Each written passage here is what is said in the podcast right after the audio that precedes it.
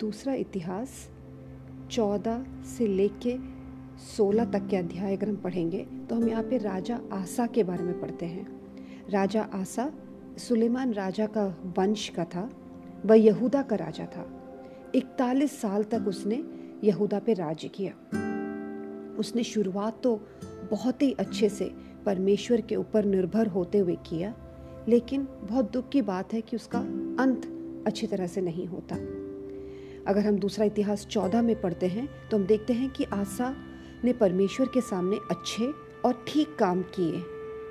उसने मूर्ति पूजा की वेदियों और जो गलत गलत काम उस राज्य में हो रहे थे, सब बंद करा दिया और शक्तिशाली नगर का निर्माण किया।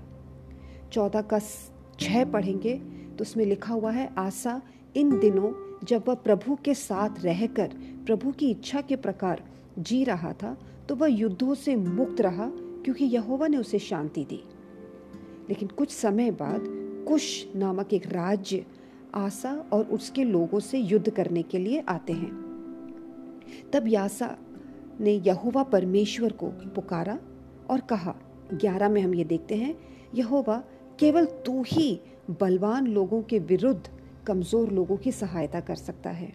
प्रभु, हम आप पर निर्भर होते हैं, तू हमारी सहायता कर जब यह आशा ने युद्ध को प्रभु के हाथ में दे दिया तो हम क्या पाते हैं कि प्रभु ने वो युद्ध लड़ा। प्रभु ने बड़े अद्भुत और महान तरीके से दुश्मन को पराजित कर दिया और आशा को विजय दिया। और इस बड़े जीत के बाद परमेश्वर ने आशा और सारे यहूदा को स्मरण दिलाया, जब तक तुम यहोवा के संग रहोगे, तब तक वह तुम्हारे संग रहेगा। जब तक उनकी खोज में लगे रहोगे तो वह तुमको मिलता रहेगा। प्रभु के प्रोत्साहन से आशा ने अपने देश से सारे गलत और घिनौनी वस्तुओं को हटाया। कई गोत्र के लोग आशा के साथ जुड़ गए। ये जानते हुए और ये देखते हुए कि परमेश्वर उसके साथ है।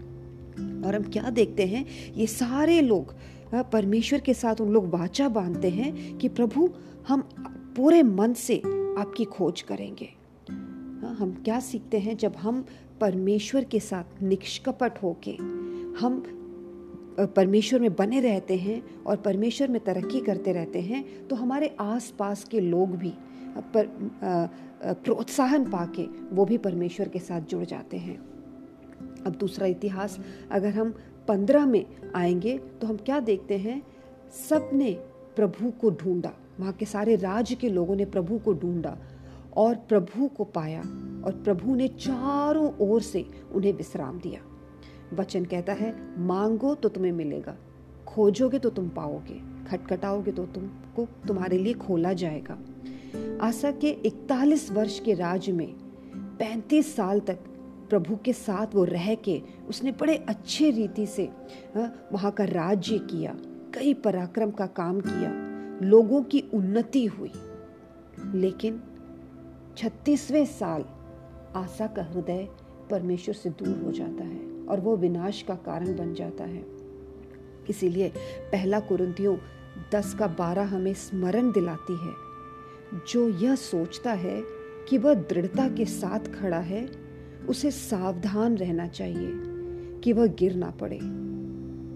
दूसरा इतिहास जब हम पढ़ते हैं दूसरा इतिहास का सोलह में क्या हम देखते हैं कि आशा के विरोध में आशा और यहूदा का जो राज्य है उसके विरोध में उसको आक्रमण करने के लिए इसराइल का राजा हाँ, जिसका नाम बादशाह है वो उठ खड़ा होता है।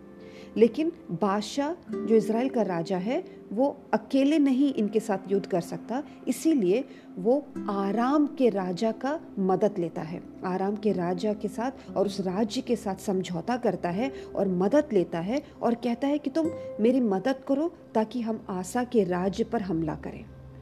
और ऐसा एक समझौता का एक परिस्थिति और इसराइल के लोग आराम के राजा के साथ मिलकर आशा के ऊपर युद्ध करने के लिए आते हैं। अब ऐसे समय में आशा डर जाता है। आशा ने बड़े चालाकी को इस्तेमाल किया और चालाकी से वो क्या करता है कि मंदिर का जो सोना, चांदी ये सब होता है, ये सब लेके वो आराम के राजा को दे देता है और उसको खरीद लेता है और कहता है कि जो समझौता तुमने इज़राइल राजा के साथ बांधा है, उसको तोड़ दो। और ऐसा करने से इसराइल के लोग डर जाते हैं और फिर वो युद्ध करने के लिए नहीं आते।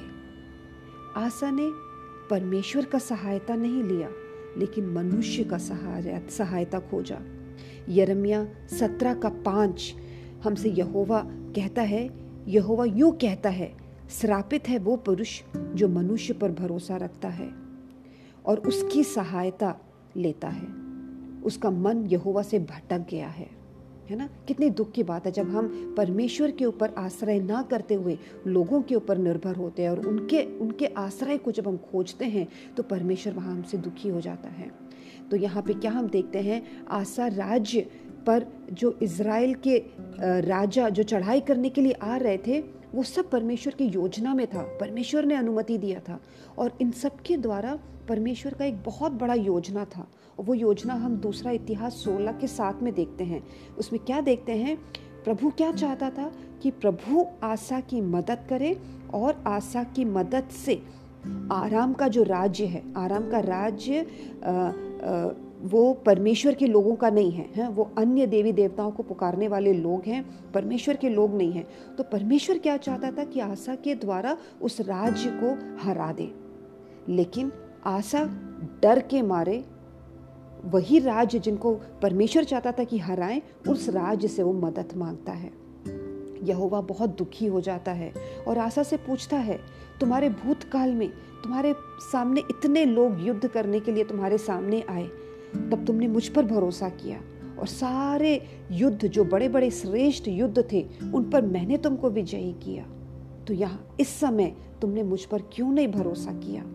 और यही कहते हुए दूसरा इतिहास सोलह का नौ वचन में परमेश्वर हमें याद दिलाता है, मेरी दृष्टि, यहोवा की दृष्टि सारी पृथ्वी पर इसीलिए फिरती रहती है कि जिनका मन उनकी ओर निष्कपट रहता है, उनकी सहायता में मैं अपनी सामर्थ्य दिखाऊँ।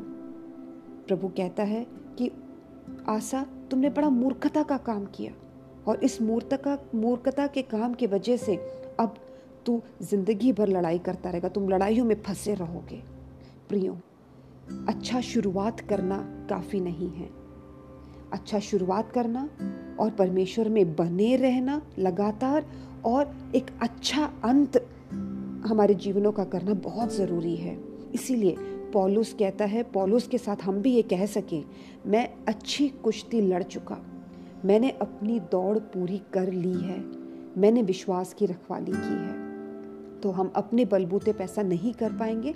लेकिन प्रभु की मदद से, प्रभु की अनुग्रह से जब हम उनके ऊपर निर्भर रहेंगे तो हम परमेश्वर के प्रति जो हमारा विश्वास है वो बना रहेगा और परमेश्वर जैसे हमसे उद्देश्य, हमारे जीवनों से उद्देश्य करता है, वो हम पूरा कर पाएँगे। पिता परमेश्वर, अपने जीवनों को हम आपके हाथों में देते हैं, प्रार्थना करते हैं, हम सबकी मदद करें प्रभु।